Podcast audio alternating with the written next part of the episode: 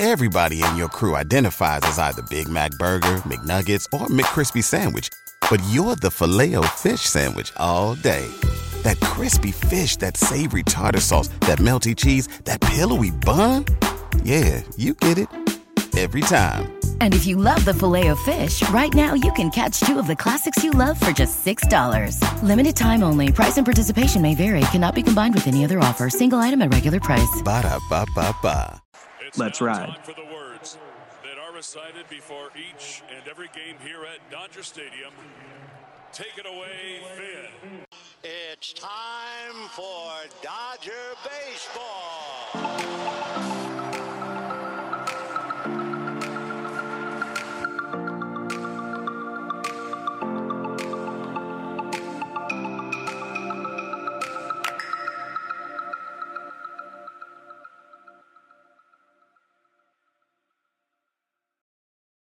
The Incline Dodgers is presented by TickPick. If you're a Swifty and you're trying to get tickets to see Taylor Swift out here in Los Angeles, make sure to download the TickPick app where you can get the best deals to see Taylor Swift in action. No service fees at checkout. I just saw Yellow Card. I saw Paramore. TickPick has me covered. No service fees at checkout, like I mentioned. It's really easy to find any particular event you're looking for. If you're trying to take a friend, a loved one, someone you're trying to impress out to a Dodger game, you can do that and get the best deals on TickPick, where they'll have seats available for pretty much anywhere you want to sit. It's not just MLB. You can get, get some tickets lined up for NFL. I know that's coming up.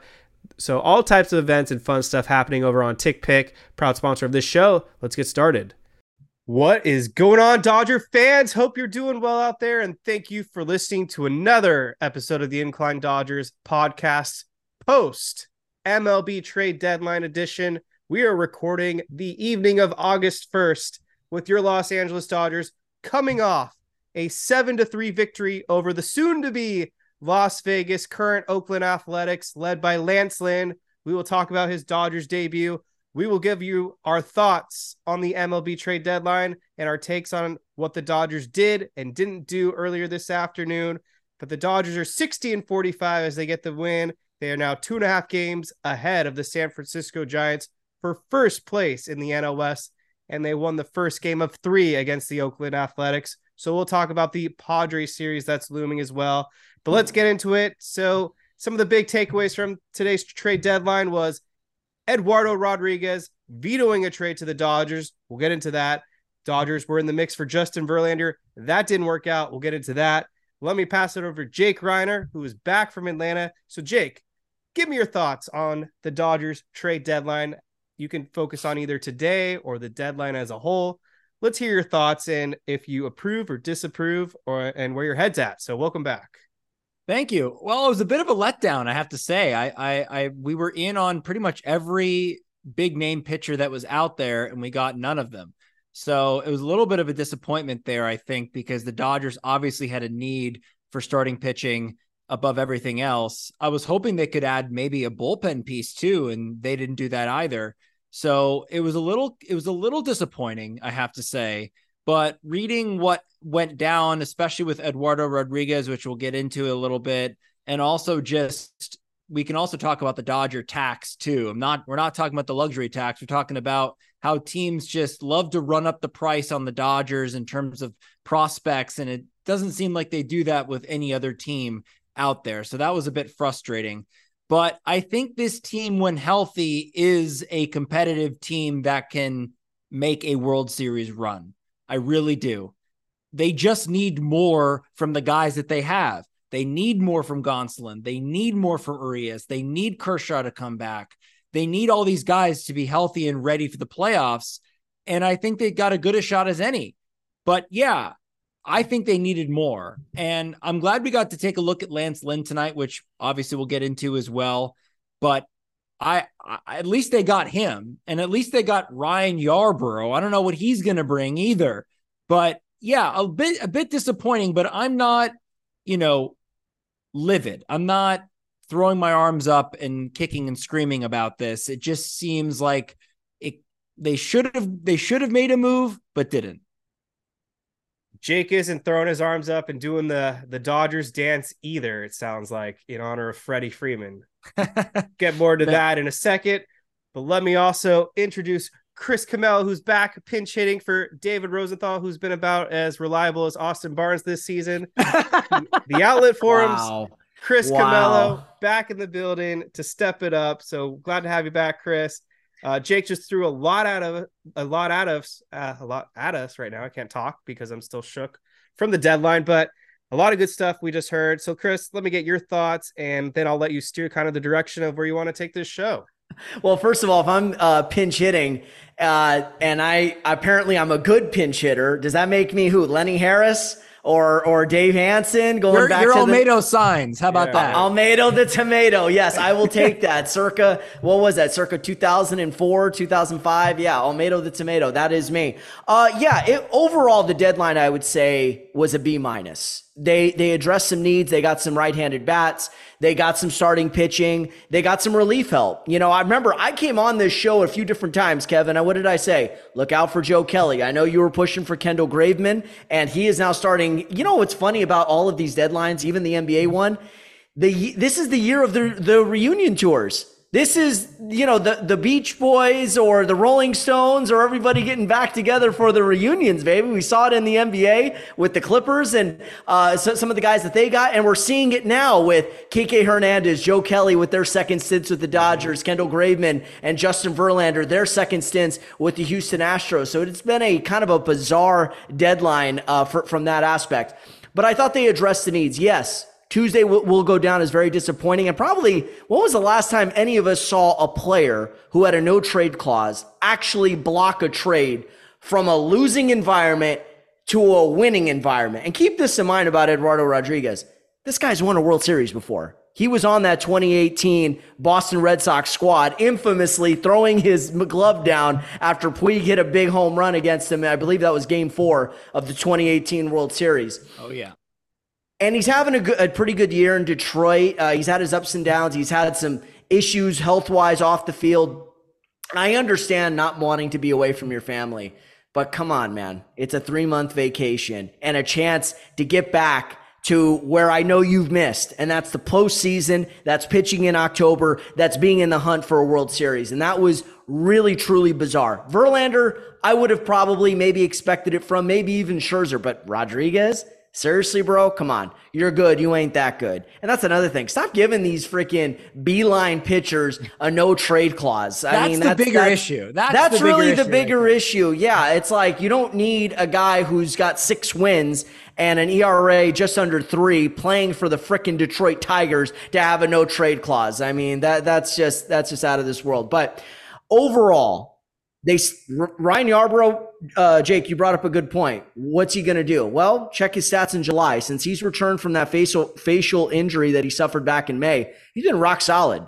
And you put him now in a winning environment with some run support, he could be good for for the Dodgers. And I think just getting him and Lynn innings eaters, established starting pitchers, where you don't have to rely on Grove, you don't have to rush back Clayton Kershaw, you don't have to rely as on much uh, as much on Emmett Sheehan.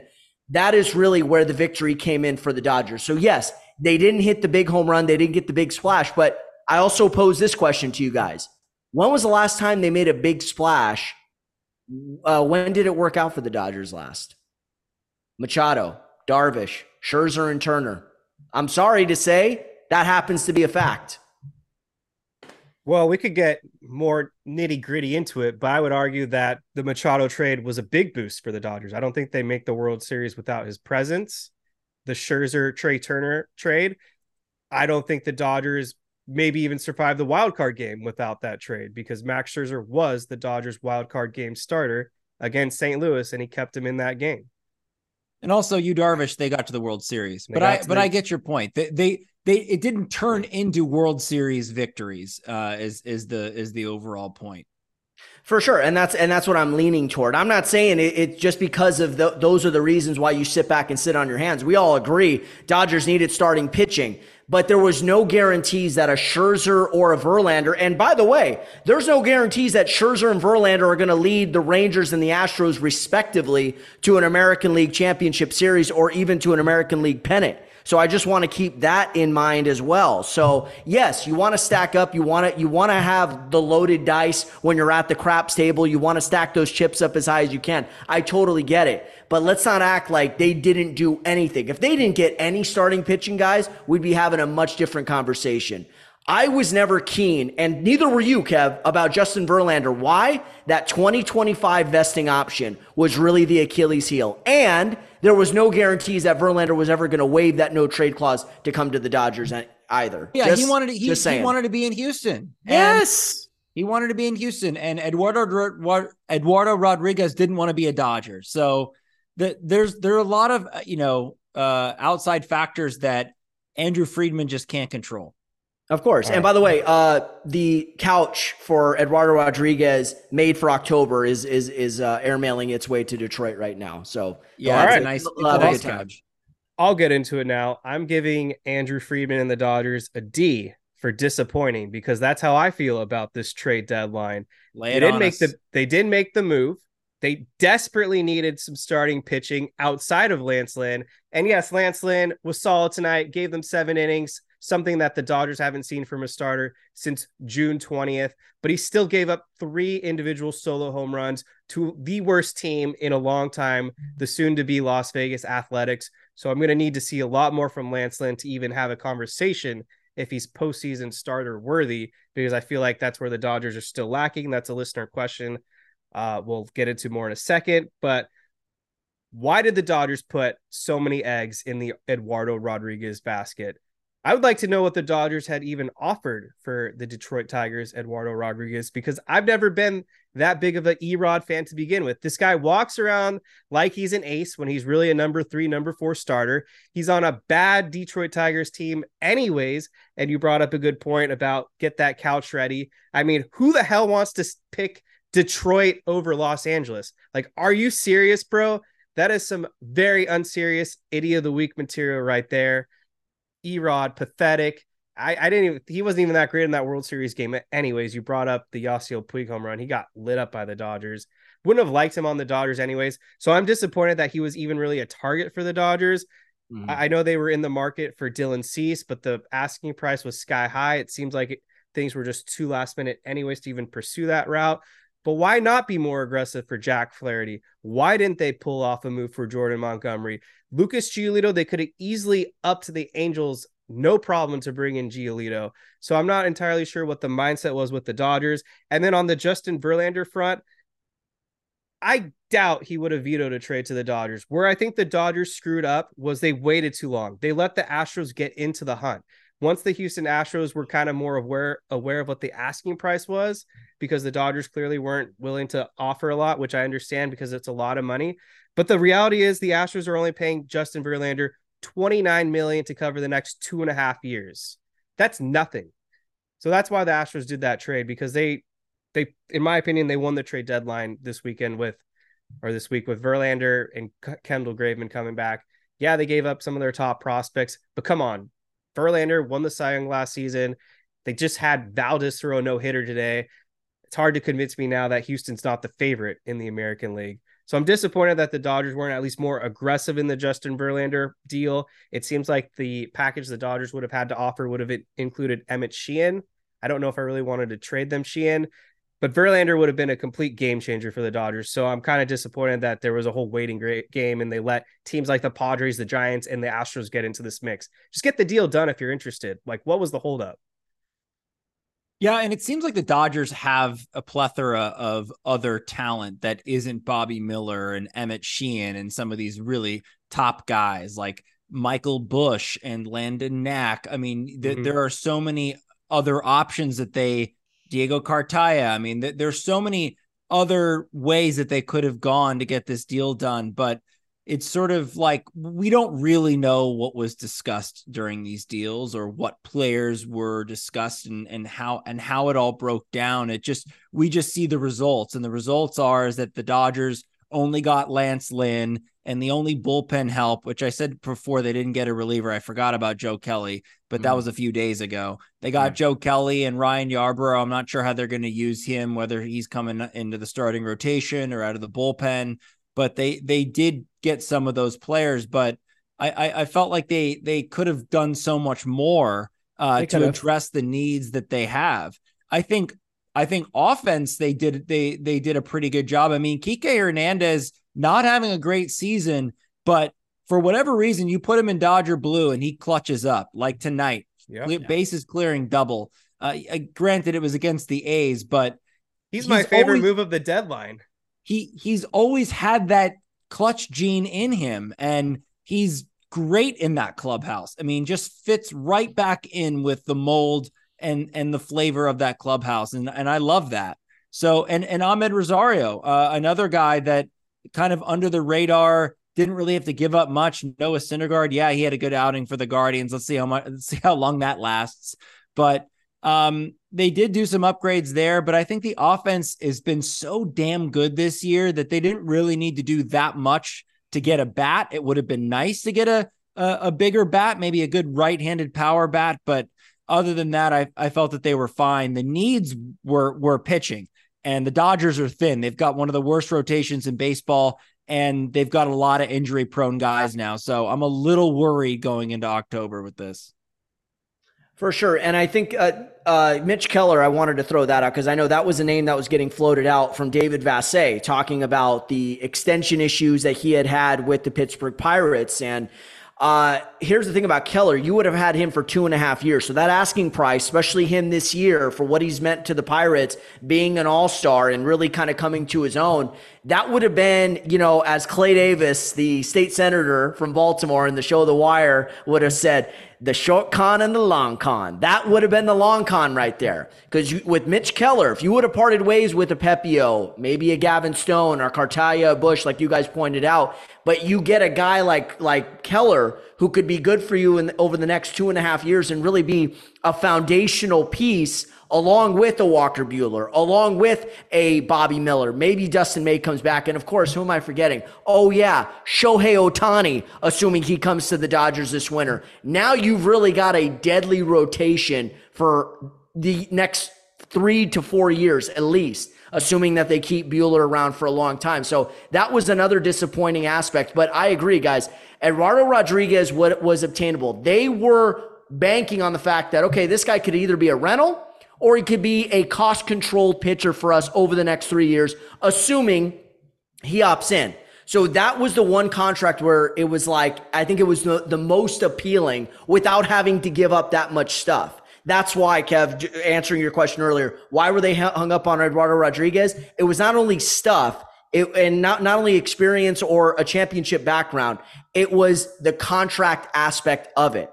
I think they wanted to get cost controlled guys who are under team control, not that long. You know what I mean? They're trying to get a certain piece, and it just didn't work out that way. And then in the last hour, you can't be scrambling for guys like Cease and Keller or even Flaherty because now the prices go up, and these guys are under contract for multiple years. Yep. To throw out a more recent movie reference, today was just Oppenheimer. It all blew up in Andrew Friedman's face. Just a disaster, honestly. I just don't get the Erod hype. I just really don't. I would have rather have been happy them not making a move at all than trying to be all in on Eduardo Rodriguez. And missing out on other guys in the process. Yes, it just disgusts me. So Yeah. coming from a Amazola24 on X, what opin he wants our opinions on all the different trade deadline acquisitions. I feel like we covered a lot of them, but we can cover what we've missed.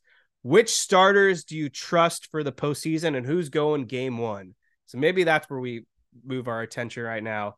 How does the Dodgers postseason rotation line up, assuming the guys that are actually capable of pitching are available, like the Kershaws, and you can throw in Buehler too if you want. Here's the here's the weird thing about this. If you would have told me last year who I thought would be the game one starter, I would have said Julio Urias hands down. I mean, every single year you kind of know mid-season the Dodgers are going to be winning the division and you kind of have an idea of how you want to stack up the postseason rotation. This year is completely different. And I think leading up to the postseason, it's going to be an audition process because Yeah. there isn't a clear cut favorite. Mhm. If Kershaw was healthy, I'd say him, but we don't know what's going to happen when he comes back or when he comes back. Urias has been very bad for the majority of the season. Gonsolin has gone south. Lance Lynn pitched well against the A's, but like Kevin mentioned, he gave up three solo shots to the Oakland Athletics, who are terrible. Mm-hmm. So Bobby Miller, Emmett Sheehan, I mean, the, it's anybody's game at this point. I, I there is there is no clear cut in my mind. I mean, if I had to choose and I knew he was going to be healthy, I would pick Kershaw, but I'm not really that confident in that either.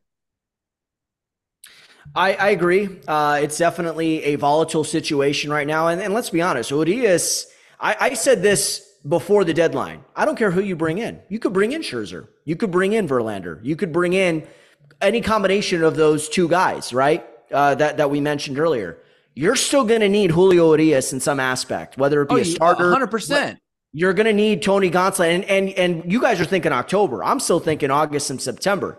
This division lead is two and a half games. It's anybody's ball game. Giants are, are hanging around, and a lot of that is the Dodgers' fault. I mean, give some credit to the Giants. They're finding ways to win games despite not scoring runs. But the fact of the matter is, the Dodgers have lost five out of seven going into Monday night or Tuesday night's game and before the win. So you're going to need guys to have quality outings for the rest of the season. You're going to need Urias to go out there, give you six, seven innings of two to three run ball. You're going to need Tony Gonsolin to not struggle uh, through five innings and throw 125 pitches. That that that shit just ain't, ain't gonna fly. You're gonna need those guys at some point. But going back to the original question, game one starter, if he's healthy, Clayton Kershaw, no doubt in my mind. Game two, Lance Lynn, maybe Whoa. game three, Julio Urias, and game four, call me crazy, toss up whoever's got the hotter hand, Bobby Miller or Ryan or my boy Ryan Yarbrough. All Boom. right. Well, I I agree with Jake. We got to see about Kershaw being healthy, but just based off how he's looked all season long, got to give the ball to Clayton Kershaw, even though he's in year 16 or whatever. Urias, like Chris said, now the Dodgers really need him because they didn't trade for a number two starter. So I guess by default, he's your number two guy.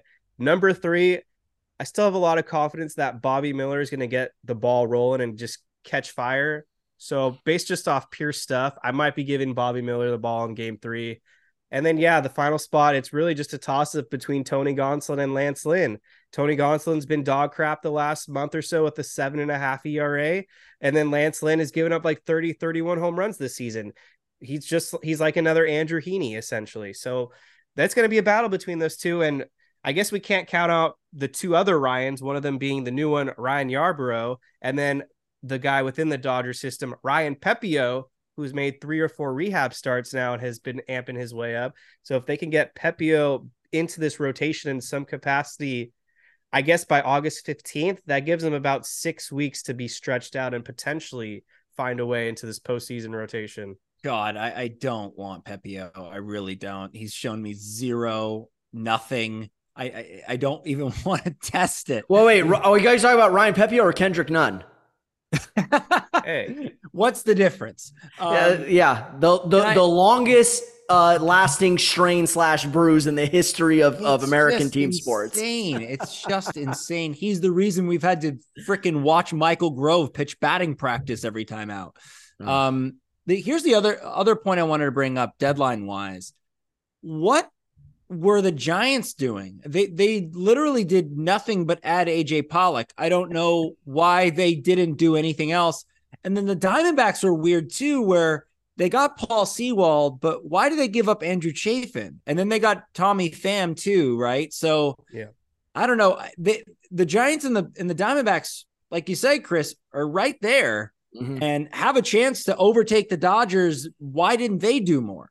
Yeah, very disappointing. Well, I think them I, and the Yankees had the most disappointing uh, deadline. Oh, yeah. Sorry, sorry, yeah. Kev, go ahead. No, no, you're good. Yeah, I, I don't know too much about the prospect the D backs got in exchange for Andrew Chafin, but maybe it's going to end up being another Josh Fields for Yordan Alvarez. Who knows? Also, maybe. I don't. I think Chafin's probably an expiring contract. They probably just wanted the prospect. Uh, I get what they're doing. They don't want to really give up the farm because they know they're still probably a year or two away from being legitimate contenders. I think teams in the past, like the Padres, have made that mistake where they just go all in too early. Uh, so I think I actually like the D backs being patient. It might pay off. So we'll see. Yeah. Um, say it like the YM1. Are we ready to tar and feather the front office after the deadline? He has a lot of fears about this Dodgers rotation. Well, Kevin is. so this is what I'll say.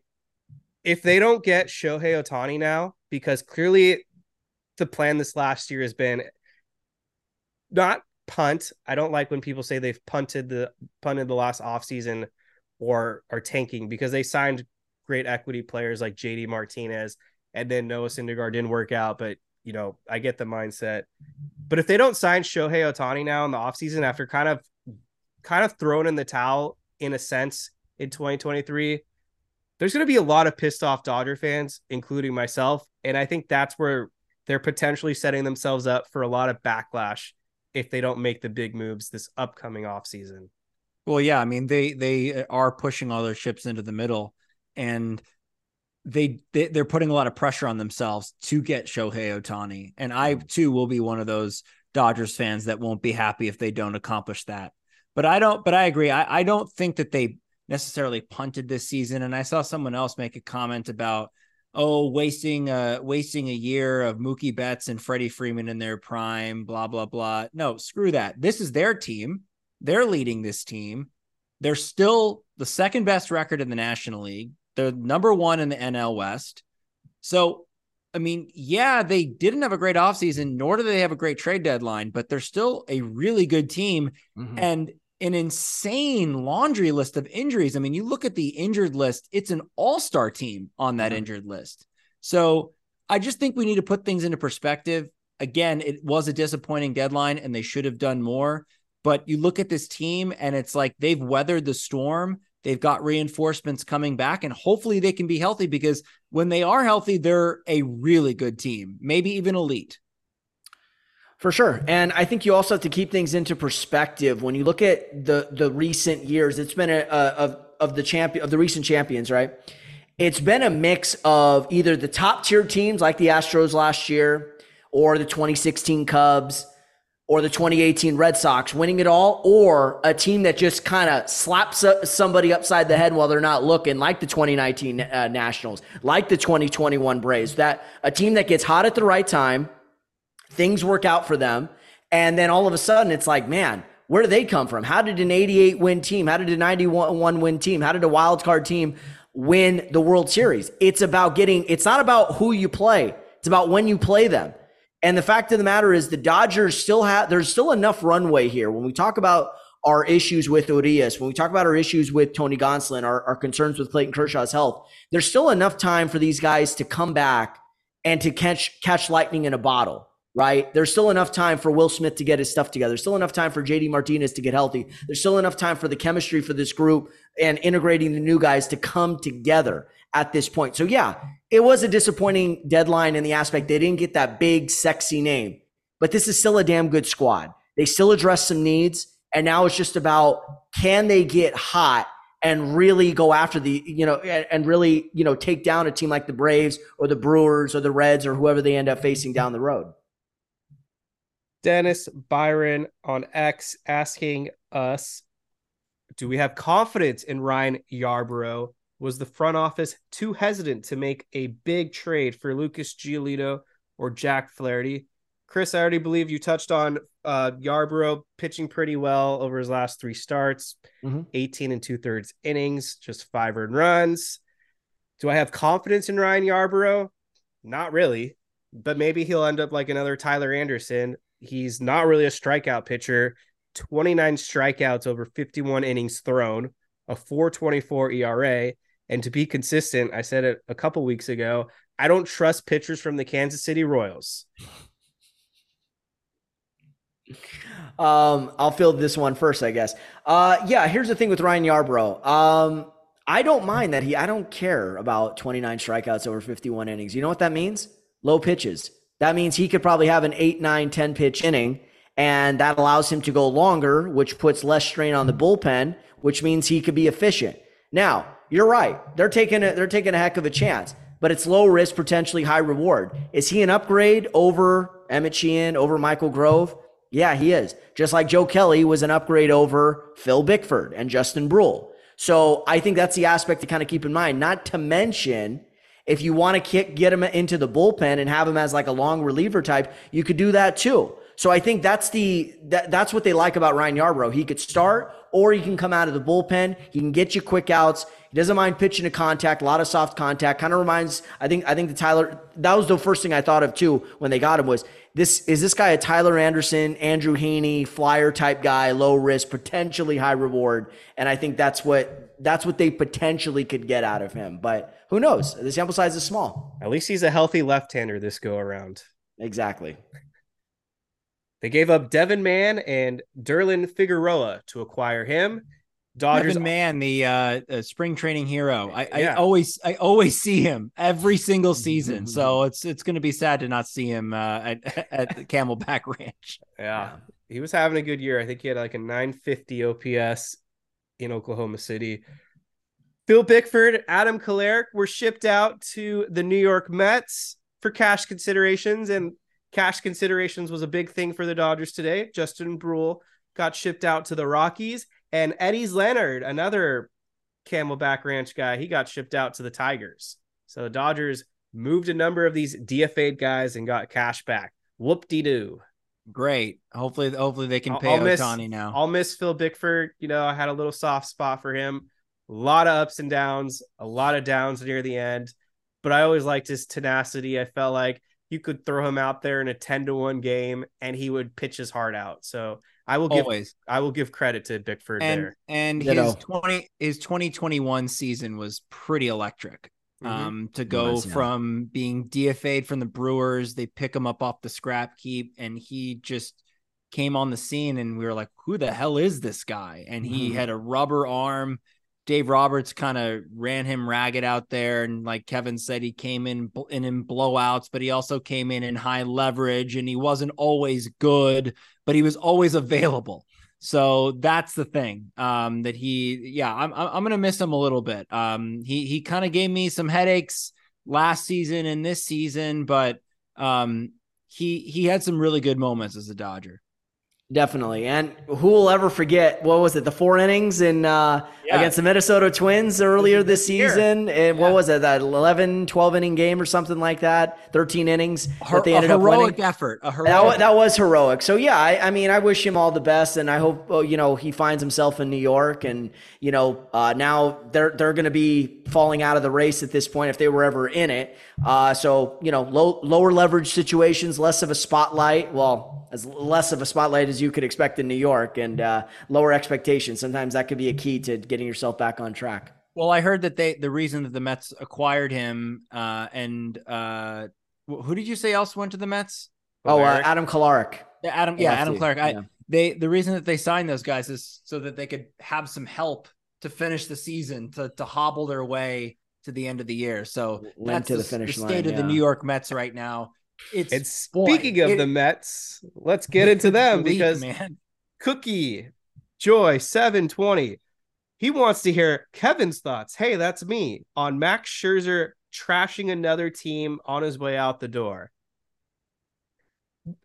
I don't know if Max Scherzer really trashed them, but he definitely maybe gave the media more information that than should have been revealed.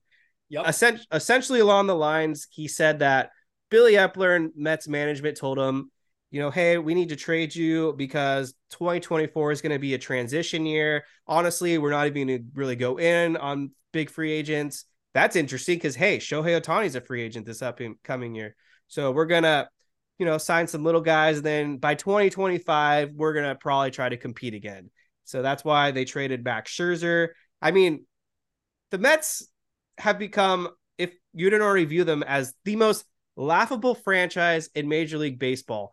I mean, they're spending like hundred something million for Max Scherzer and Justin Verlander to pitch elsewhere now. I don't think I've ever seen that done in my lifetime. Like Steve Cohen is just throwing all this money out now so that they can pitch elsewhere.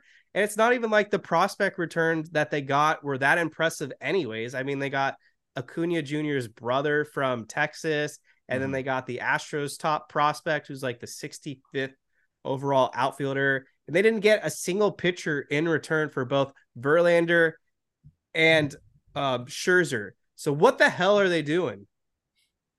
I don't know. And, and it, it just it all started this offseason when they when they got Scherzer, they got Verlander, and then it was reported that they got Correa. Yeah. And then and then that didn't happen. That that should have been the sign. I mean, the it's it's unbelievable what what has happened to that to, to that franchise year in and year out and just the the the way in which they lose. I mean, it is incredible. Whether it's on the field, off the field, injuries, bad contracts, they always find a way to just absolutely implode at the worst time. Sometimes it's in the middle of the season. Sometimes it's right at the end where they collapse. Sometimes it's in the playoffs. It, it doesn't matter when, but it'll happen. And you can almost guarantee that. Yeah, and I think Scherzer saying that with a level of disappointment because one of the reasons why he went to the Mets was, "Hey, billionaire billionaire owner, money's no object. We're gonna we're gonna get this team on track. We're gonna we're gonna go for it. We're gonna try to put ourselves in a, in a World Series for the next three years." And now, a year and a half into that, he's gone. Justin Verlander, half a year into that, he's gone. These were two guys they brought in with while also letting Jacob DeGrom walk that they felt was going to lead this rotation to the promised land. And I was even saying, you're banking on two guys whose best days are behind them. They're still very good. Don't get me wrong. I think we could all agree Verlander and Scherzer are probably both still top 25 pitchers in the game of baseball today, National League and, and American League co- combined. Not to mention in the playoffs, there's probably not many guys you want throwing a big game for you than those two. The fact is, they went all in and vacated from it too soon. Yeah, they struggled this year. They're in a competitive division. Marlins are good. Phillies got a way to get it together. Braves have been a, a, a juggernaut. But it didn't mean that they needed to pull out from that right away. Not to mention, Kev, you bring this up and you're absolutely correct. You got no pitching prospects out of this, man. You didn't really get everything you could have from both of those no, guys. So bad. You know, and and I think the contracts had a lot to do with it. So they not only had to take it on the chin financially, but their return was also bad. And it's not just Billy Eppler; it's it's their front office. They're not developing young talent very well. And it's also, um, you know, the combination of injuries, and it's Cohen himself who is also probably greenlighting all of this. Very, oh, very disappointing. But yeah. yeah. that falls on him for trusting Billy Eppler, who ran the Angels into the ground. I mean, you look at moves after moves that Eppler did in Anaheim. I can't Including believe Rendon. he got a job with the Mets. Yeah, Rendon yeah. is a big part of it. I can't believe the Mets were like, yeah, Billy Eppler, you're our guy. And I mean, part of this makes me think Scherzer's a pussy. You know, you chose to sign with New York. This is kind of BS that you got an escape from it. You should have gone down with the ship. He chased the money, though. Let's be honest. He chased the money. And and yeah. probably the years. I don't think anyone was give willing to give him that 30 year option at the time. Of course. And same with Justin Verlander. Sure. And that's where it's also kind of BS because why are the Mets catering to Verlander's wishes? They don't owe him anything. And they probably got a worse deal back than what they would have gotten from the Dodgers. Pathetic. Honestly, it's pathetic. Yeah. Cool. Let's go with uh, this next question from Dodgers Magazine on a different note. After the deadline, will everyone realize how important Julio Urias is and stop talking about how he uh, won't be here next year? yeah, he's important. I mean, he was important before the deadline. He was important if the Dodgers did get a frontline starter. And now that they didn't, he's still important. He has a lot to prove. He definitely hurt his market value this season, though. I don't mm. know what's been going on with him. I mean, Kevin Kevin thinks it's it's Scott Boras, but oh, I, I, don't agree absolutely. with that narrative. Um, I think he's pitching I, like I'm, he doesn't want to be here. It's I'm, really bizarre. I'm curious. I'm curious what what Chris has to say about that, but um, it's uh it, they they need him. That they need him to to be the guy that that they know he can be. And because we've seen it because we've seen it in the playoffs because we've seen it for his entire Dodger career we know it's in there. We know he's capable of doing it. It's just about getting out there and executing and also fixing the body language too. There's a lack of intensity this year that he has on the mound that we've discussed and it's a little concerning I just hope that he can find that motivation once again to kick it into high gear because this this team's going to the playoffs and they're going to need him. So I want to play my way out. So in a time where I've never actually experienced free agency, I'm going to sandbag. Yeah, that makes a lot of sense. Yeah, that's great advice. Whoever's giving him that. No, that's BS. He's having a bad year. And eh, if you guys were paying close enough attention, this, the seeds of this was during the World Baseball Classic. He was not good for Team Mexico. Let's be honest. He wasn't his normally sharp, precise self. wasn't horrible, but he wasn't great. And that carried over through the spring. And it's carried over through the regular season. It's been hard for him to go deep into ball games. He's had how many starts where he's given up six plus runs? He's been a disaster. And what it what he's actually done at this point is sunk his value to the point where who's going to want to give you 300 million over 10 years? Who's going to want to give you that? You know what I mean? You've got a history of shoulder problems. You missed two full seasons with shoulder and elbow issues.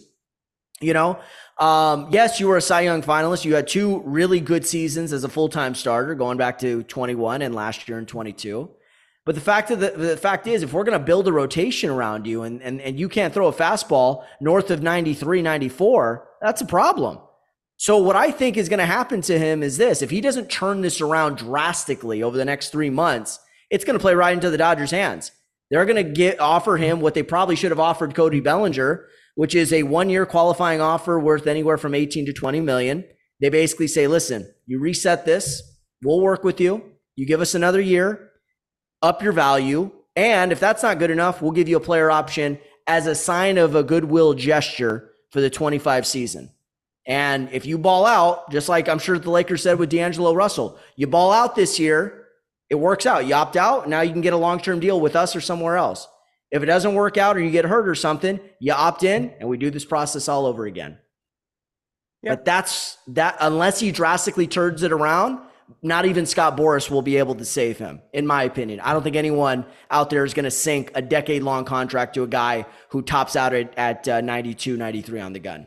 Yep. And uh, that's a big point you just brought up is his velocity has also just been down this season. And usually yeah. for lefties, those don't go up typically. So what I need to see out of Urias these next two months is that he needs to pitch like his head's still in Los Angeles because it looks like a lot of these starts he's in vacation mode where he's thinking about that next contract, thinking about free agency because that's what I'm trying to say with Scott Boras is I feel like there's just too many conversations going on. He needs to cut off that communication, just focus on this freaking year, and then you can worry about your contract and free agency in the offseason. That's all I can ask. 100% because the Dodgers are going to need him. And I love Julio. Love his intensity. Love what he brings to the table. Love, you know, this is the kind of guy you want to be in a foxhole with. I mean, that's El Culichi right there. That's mi amigo. I mean, I want to see this guy freaking go out there and win one in LA for the fans of Los Angeles. I mean, come on, man. That's representing right there. I definitely want to see Julio uh, do, do well. But if that's the reason why he's not pitching well, I have a problem with that. Dodgers went 13 and 10 in the month of July. Freddie Freeman had a monster month, hit 359 in July, 1,123 OPS, 20 home runs, a number of bombs. If you're looking at the MVP race right now, I think it's down to three players Ronald Acuna Jr., Freddie Freeman, and Mookie Betts. Mm. Freddie Freeman, my goodness. Yeah. Just another incredible game. He's at number 330. He's just a machine. And yeah, Mookie too. I mean, he had a home run tonight. Um, I I I personally think it's Freddie Freeman. That that's that's my pick. I know that Acuna has the stolen bases. He's on the slightly better team. He's the he's the popular media pick, I would say. Uh, East Coast player definitely has that advantage, but I, I don't know. You you can't you can't watch Freddie Freeman and tell me that he's not an MVP. He would win it most years for sure. It's gonna it's getting pretty close. I think Freeman is like narrowing the gap. Their wars are I think 5.6 versus 5, but then again Freeman had like a four hit night today, so it's probably like 5.6 versus 5-1 now. But Acuna has that advantage. I mean, he's playing for the Braves. That's, you know, America's team, East Coast. Uh, you know, he's got the hype. He's he's Acuna, he's flashy and he's and he's really athletic and all of that stuff and he's a great player. Um, so he's he's got all of those external factors working for him too. Yeah, and I but I think Freddie, this has been an impressive season. I mean, last year he was really good, but uh, you know he also had Trea Turner there. The Dodgers were just so dominant and everything. He wasn't even a finalist last year. None, none of those three were Turner or Betts, and they were all having MVP caliber seasons. Uh, I I agree. I think Acuna, I would put him ahead of Freddie Freeman, but it's it's close. I think Freeman is right there, and he's just doing it all defensively, offensively. The guy's a hitting machine. He hasn't had many lulls. He he he drives in runs. Uh, he's just a a workhorse, man. Uh, uh, there's a blue collar mentality and there's a no nonsense about him, but still kind of like this quiet, smiling confidence that hey, man, everything will be all right. We'll be good. What do you say, Jake? Like that kind of guy where it's like, yeah, yeah everything's gonna be good. Thanks, Fred. Can we never see Michael Grove start for the Dodgers again? I oh. can't think of a worse season I've ever seen from a guy that's thrown this many innings for the Dodgers. He got absolutely steamroll steamrolled boat race by the Reds the other day. The game was already over, three batters in. Elly De La Cruz took him deep. Joey Votto, I think, took him deep twice. Eight runs. He's no, done. He almost took him deep. He almost took him deep twice, but James Outman robbed him. That's that's right. it would have been twice. Can I say something about Grove real quick? Okay, first of all, uh, you know, he's trying to be a Walker Buehler knockoff with that delivery. And all I have to say with that knockoff is knock it off. Uh, here's the problem with him a lot of problems. His, his stuff actually isn't bad. Here's the problem when he's missing on his spots, especially when that slider's over the plate, they are hammering him. So it, it's the fact that it, it's like saying, "Oh, I only missed strikeouts." right. It's like saying I'm only averaging uh, for a basketball reference. I'm only averaging three turnovers a game. Yeah, but those three turnovers are leading to ten points. That's the problem. That is what I'm saying about Michael Grove. It's it's not the stuff. I agree. He should be out of the rotation. He needs to be down in AAA. He needs to work on some stuff because he's still a few years away from being anywhere near an adequate starting pitcher but there's still flashes of potential. And I wonder if there's anything there that can be unlocked before you just throw this guy out like yesterday's garbage. I'm just wondering that. Just playing devil's advocate, just because. Be a reliever. Yeah. Actually, you did like that idea, right? You liked him getting a like two inning, two scoreless innings. I thought that's how he should have been the entire year, but obviously with injuries and all that, it really changed the narrative with how they had to use him. But I think his season would have had a far different outlook if he was a reliever because I think he can get it done for one to two innings. But yeah, they made him wear it. what was it, six innings, eight runs. He pulled this shit off against the Diamondbacks too, like way back at the start of the year where he gave up like 10 runs to them. Right. I, I, can't handle it. I honestly cannot handle another start know, by brutal. Michael Grove. It, it, I'd rather and, give me Dallas Keuchel over him at this point. Wow, well, that's a throwback right there. I thought you were going to say Dallas McPherson. I was like, is he still in the MLB? Dallas Keuchel just got DFA, didn't he? He opted out. But oh, he opted out. Okay. Who was he even with? Twins. He had he has like a one something ERA. I had no idea. yeah, he's really yeah. trying to get no back. Idea in. was with the Twins. Did he ever pitch for them? No, no. Okay, so we can't use him on immaculate grid. Um, I, I just, yeah, Michael Grove. Oh, go go go go, Jake. Uh, Michael, yeah, Michael Grove. I mean, man, I agree with you, Chris. He does have the stuff. You see the potential. He's got stri- He's got swing and miss stuff. He does. I mean, he, he struck out ten guys. He also gave up ten runs. That's a problem. And yeah. and, and that, that's a huge problem.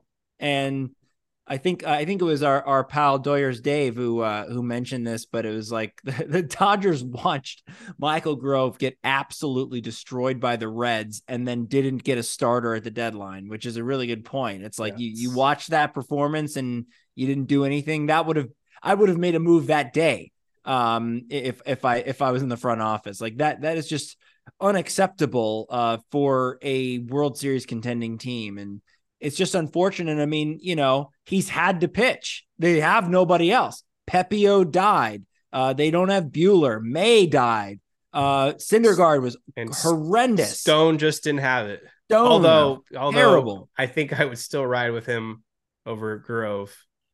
But that's how they yeah, go. Yeah, right? but the thing is, is that obviously they have higher hopes for Stone as opposed to Grove, and it's like if Grove's confidence gets stunted or his growth gets whatever messed up, I don't think they're going to be too they're they're they're not going to be too worried about that. But I think they they care more about Gavin Stone, so they don't want that same fate for him.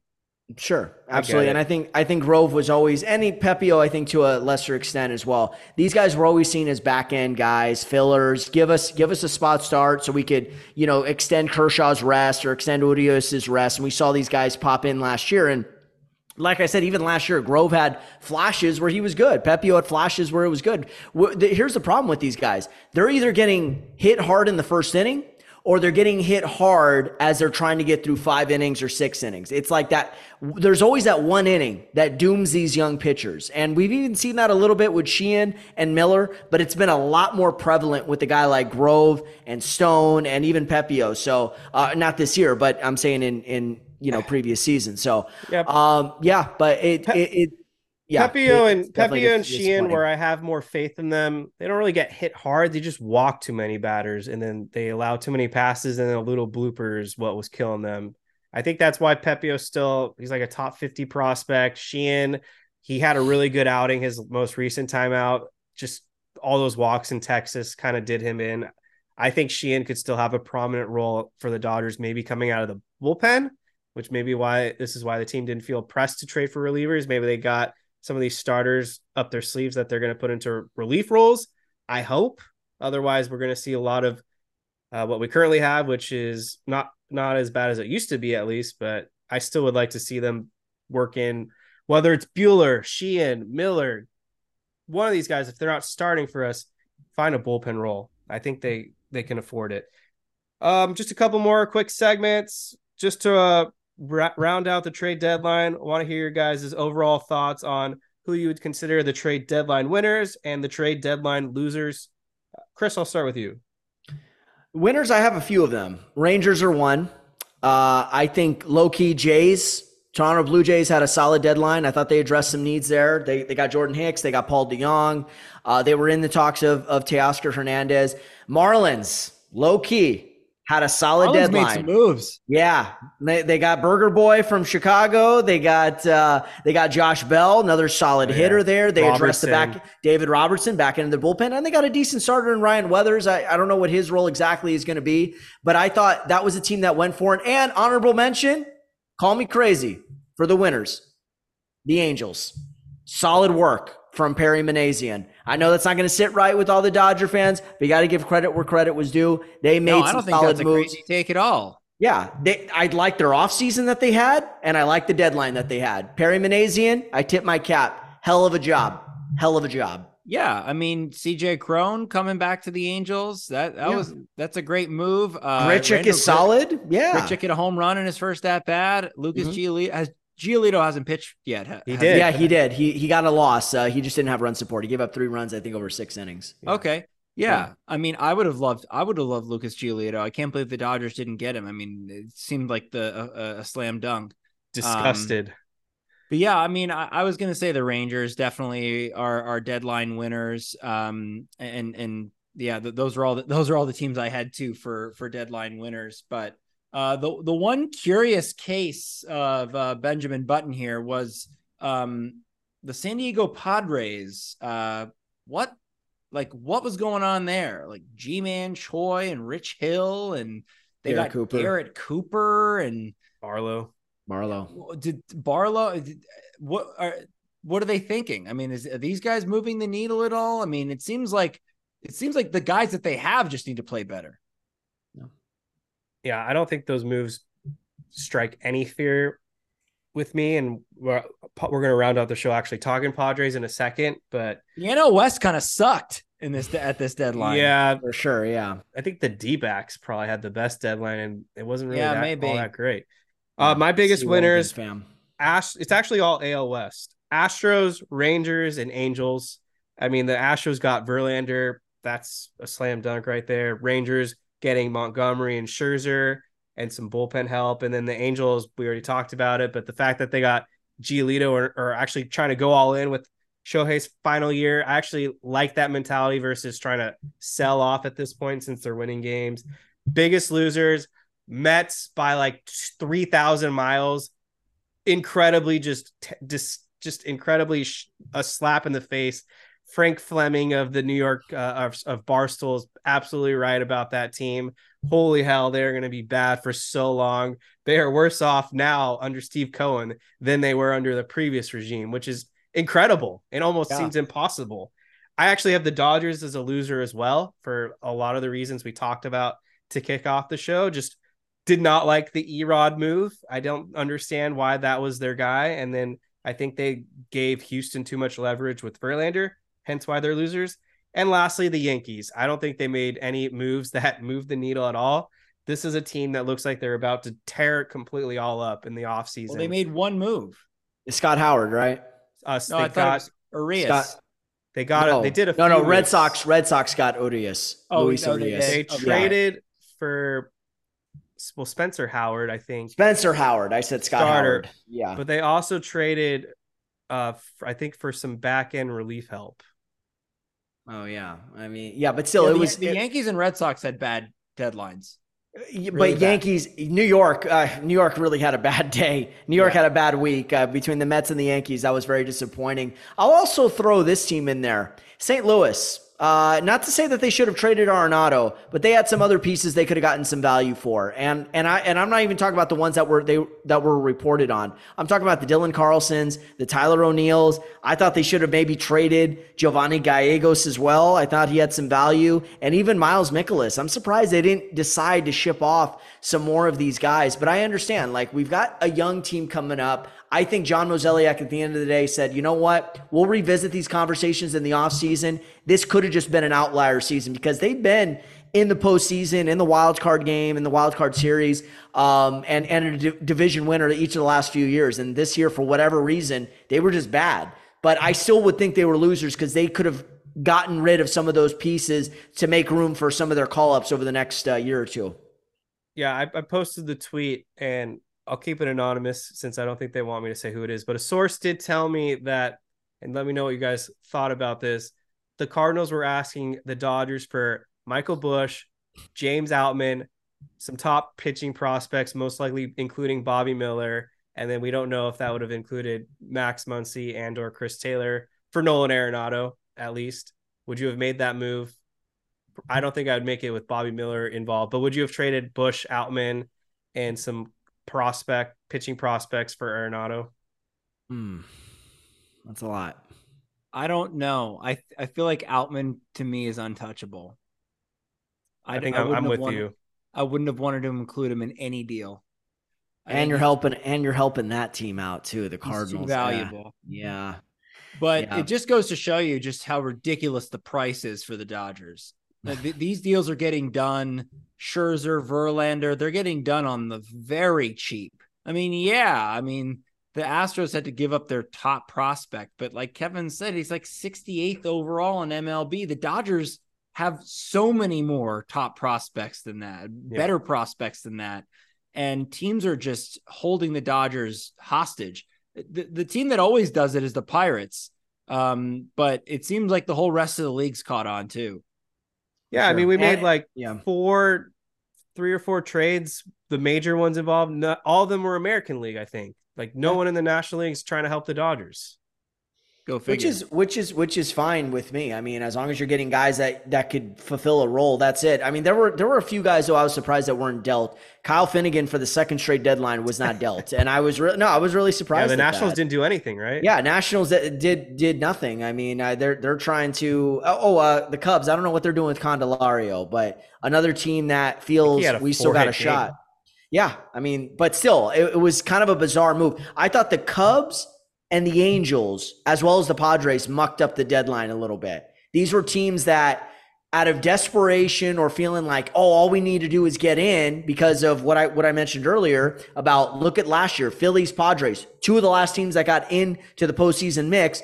That was your NLCS matchup right there. So there is that mentality of all we have to do is catch lightning in a bottle and we could make a run deep in October and maybe give ourselves a chance to win a World Series or at least go to the World Series. And I think that's the mentality of some of these teams. Plus, I think at this point for the Padres, we've invested so much, we owe it to ourselves to see this process through. Hey, don't sleep on the Cubs. They dropped a 20 bomb on the Cincinnati Reds earlier. All right. Last segment, then your final thoughts. Dodgers, Padres meeting for the first time in what, since early May? It's been it's been a it's been a minute for sure. They got a four-game series out in San Diego. You can expect the Dodgers to face pretty much everything that the Padres have to offer. What are your expectations in this series? Give me any predictions and let's roll with that is this is this a big who's this is probably a bigger series for the Padres, but at the same time, it's a great opportunity for the Dodgers to just bury them and end their season. It's a big series for the Dodgers, regardless, I think, of who they play, because the division race is so tight. I mean, they they, they really can't afford to um, drop these series, and they've they've been winning series, but for whatever reason they can't win on Sundays. I think I think they've lost 10 Sundays in a row, which is crazy. And they can't for whatever reason finish off teams. They can't sweep anybody. Mm. Um, so that's a little concerning there. But this is yeah, it's a big series for the Dodgers. Obviously, it's a it, I, I think I would say it would it would be a bigger series for the Padres as they're trying to, you know, scratch and claw their way to a wild card spot and they've been very underwhelming. But you know that whenever the Dodgers and Padres play each other, the Padres get up for those games. So mm-hmm. they'll be there. They're going to throw everything that, like Kevin said, they're going to throw everything they can at the Dodgers to beat them. Uh, it's at Petco, right? You said it's on the road. Yep. Yeah. So that place is going to be rocking. Um, Dodgers fans are going to show up. It's going to be an electric atmosphere, and and it will be for the foreseeable future. It doesn't matter how good or bad the Padres are. Uh, it's going to be an electric series. I'm looking. I, I, always say I always say Will Smith um, whenever he's doing well or not doing well, but like Will Smith is kind of dropped off a little bit, and he looks he looks a bit lost up there, um, missing balls right down the middle, uh, even taking strikes right down the middle. Um, I, I, want to look for him to kind of uh, lift and separate and be the guy in the middle of that order that that puts some runs on the board. But also, I'm looking at our starting pitching too. Lance Lynn was a very good, uh, you know, kind of table setter, a, a good role model, I'd say, for the pitching staff. We need these guys to go deep into games. We need five innings. We need f- at least five innings from these guys uh, mm-hmm. in order to preserve the bullpen because they're going to need to use all of their horses in that bullpen in order to, to, to win this series. I think. Yeah, I agree. I think it's uh it's a bigger series for the Padres and the Dodgers, but at the same point in time, the Dodgers uh they don't really have a ton of margin for error. It's not like they got a 7-8 game lead or right. you know, and and I mean the Padres need every win at this point to give themselves a chance at that at one of those wild card spots. So they're going to come out swinging.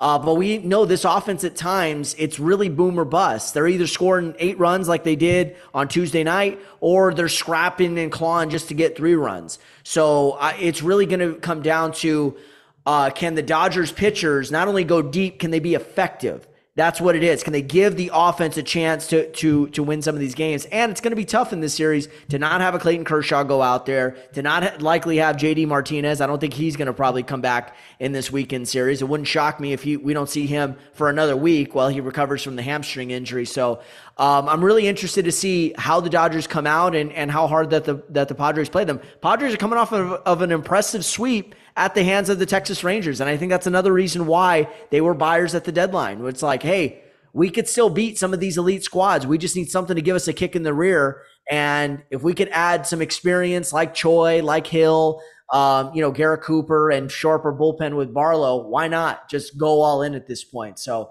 uh, but I'm really intrigued to see what, what we see this weekend. If I had to guess, Padres take two out of three. They're playing four. Split. Two two. Okay. Fair enough. I could see that. Haven't really done too much digging into this series and what to expect, but I will say I think it's gonna get scrappy. I'm calling it now. There will be some type of altercation between the dugouts. This has been brewing for a long time for a, a long time. I think this is the right time for somebody to get into it with somebody else. If I had to guess, Trent Grisham will probably irritate someone on the Dodgers. Maybe it's a Peralta Grisham showdown. Big ser- big series for um let's go with Mookie Betts. Why not? He's been kind of in a little bit of a slump. He hit that home run, but I think Mookie Betts will go off against the Padres and he he typically plays them well. Mm-hmm. Yeah. And should be a big series for the Dodgers bullpen. I think I think they give up less than two earn runs for the entire series. I'm guessing I'm guessing that we get one or two guys to go five or six innings, but I'm also under the impression Roberts is going to be pretty reliant on the bullpen, hence why they'll give up few runs because they'll do well. All right. Final thoughts, guys. Give me any segments, any questions, anything, even non baseball you wanted to cover real quick, or you can just let me close out the show. But I'll give you one chance if there was something on the tip of your tongue you wanted to speak about real quick? There was nothing that I had extra, but I guess I'll just say this for my final thoughts. is like we've said, a disappointing deadline, but let's keep things in perspective. This is still a really good ball club. It's still a World Series contender. They have the talent. They just need the talent to step up. And I'm talking about the starting rotation. They have the talent to do it. They just need guys to perform. Julio Urias, Tony Gonsolin, those guys are crucial for this playoff run. And also the guys that they may be getting back. Walker Buehler seems to be a guy that is on the path to uh, a return. I believe in him. I, I mean, I, I've seen some of those videos he posts, and he seems really confident that he can make it back. And wouldn't that be amazing to have him be a part of this team somehow, whether it's in the rotation or even out of the bullpen? Um, but I'm really looking forward, and I'm I'm actually expecting him to be back. Not that I have any sort of inside information or anything like that, but just a gut feeling that he's going to be a part of this roster at some point. Well said. And just to kind of piggy back on that, internal improvement. I think that's really what it comes down yeah. to. The talent is here. I don't think there was a move out there that didn't have a ton of risk. So for everyone like yourself, Kev, to say that it was a D, I don't, I just simply don't agree with that. Uh, yes, they could have gone after Verlander. They could have gone after Scherzer, but at the end of the day, those guys were not going to save Julio Urias or Tony Gonsolin from being guys who the Dodgers are still going to need to rely on, not just for October, but for the rest of this season. Not to mention, there's still enough runway here for all of these guys who have been struggling to turn it around, for Smith to get back on track, for Kershaw to come back healthy and reestablish himself, for Gonsolin and Urias to maybe get hot because we know what October is about. It's not about who's got the best record or who's got this or who's got home field. Who's playing the best? Who's a team you don't want to face? And look at the Phillies last year. That was a prime example of a team that had kind of struggled and stumbled all season long. And what happened? Two wins short of a World Series championship. So yeah, maybe it was a fluke. Maybe it was a, a uh, overachieving. But the fact is, they got there. And that is a personification of what baseball is and what playoff baseball is. You don't got to be the best. You just got to be playing your best and be the healthiest at the right time. Agreed. And yeah, I, I actually was going to have the same final thoughts as Jake. Even though I was down on the Dodgers for this deadline, I stand by my D for disappointment. I was still high on this ball club overall as a whole. I still think they can get to the NLCS. I think it really is a two team race between the Dodgers and Braves. Obviously, the postseason things can go completely haywire and a different unexpected team, like Chris mentioned, the Phillies could just emerge and win. But yeah, still believe in this Dodgers team. Think we're really good. And yes, there's a dog barking. It's a good time to close the show out. Uh, thank you guys so much for listening to this week's episode of the Incline Dodgers podcast. Make sure to subscribe, download, and give us a five star review if you're enjoying the show. Follow us on our social media platforms. I guess it's X now. I'll post the handles below. And everyone, have a great week. Go Dodgers. Hear from us next week. We'll recap the Padres series. So, should be some good baseball. All right, everyone. Peace out. Go Dodgers. Two months left of baseball. Let's go. Wilson, you sent the game winning email at the buzzer, avoiding a 455 meeting on everyone's calendar. How did you do it? I got a huge assist from Grammarly, an AI writing partner that helped me make my point. And it works everywhere I write. Summarizing a doc only took one click. When everyone uses Grammarly, everything just makes sense. Go to grammarly.com slash podcast to download it for free. That's grammarly.com slash podcast. Easier said, done.